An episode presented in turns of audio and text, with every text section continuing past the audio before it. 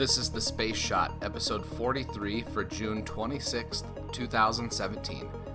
Messier and Seasat. Hey everyone, welcome to The Space Shot, your daily space history, pop culture, and news fix. I'm John Mulnix. On this day in 1730, French astronomer Charles Messier was born. Messier is best known for his catalog of Messier objects, catchy name, which was a catalog of nebulas, star clusters, and galaxies. His catalog is still in use today. Search your mobile device's app store for a star chart app or other star tracker app, and dozens of results will come up. Most of these apps will have the Messier catalog in them.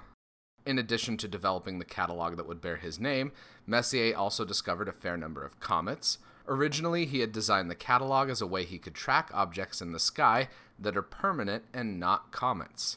One of the objects that Messier had observed, though he wasn't able to actually see it as more than a point of light, is the Sombrero Galaxy. I'll link to a picture of this galaxy in the show notes.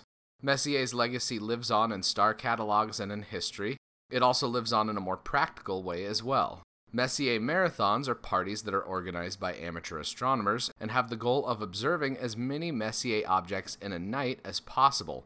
Your location, the weather, and the season can all determine just how many objects you'd be able to see in a night, but it's definitely fun to experience one of these Messier Marathons. In the show notes, I'll link to the Astronomy Club's Near Me website that's run by Sky and Telescope magazine. For the rest of today, I want to talk about the first Earth observation satellite that had a mission to specifically study Earth's oceans. The launch date of the Seasat satellite isn't exactly clear, with some NASA websites saying that the launch was on June 27th, while other NASA websites say it was on June 28th. There's even websites that say that the launch was today. I'm in the process of nailing down the exact date and will update you accordingly once I hear the definitive answer. In any case, I wanted to talk about the mission today because I already have an episode planned for the 28th. The Seasat satellite was a testbed for a synthetic aperture radar that was used for ocean observation. The satellite could measure ocean surface heights, wind speed, temperature, and surface features of Earth. Sadly, Seasat was only in operation for 105 days after a massive short circuit crippled the satellite. The mission was a success, though, because it provided proof that valuable sea surface and subsurface data could be gathered from space. It's remarkable to think about how we've only been monitoring our oceans from space for just under 40 years. No matter what your views on climate change are, conducting Earth observations from space is an important task because it helps us gather more information. The data that we've gathered so far represents a blip in the cosmic timescale, and further study and analysis of our planet pays off in many ways. First, it helps us understand immediate weather patterns better, leading to better forecasts. The second way it helps us out is farmers and anyone that's producing food can benefit from the soil and crop analysis that can be done from space.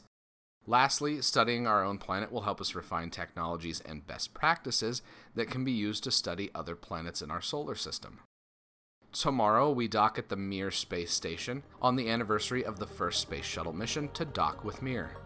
Thank you for listening to the show. Producing a daily podcast does take a lot of time, so I'd love if you could take just a minute to leave a review or rating on Apple Podcasts and let me know what you think. A huge shout out and thanks to everyone that's written and left a review so far. I really appreciate it. It helps more people find the podcast in iTunes, so keep writing those reviews. I appreciate it. It would be awesome if you would subscribe to the podcast and share it with anyone that you know that loves history, space, or pop culture. If you're so inclined, you can ask me questions and chat on Instagram and Twitter. Find me at John Mulnix on pretty much every social media website. I'm John Mulnix, and I'll catch you on the flip side.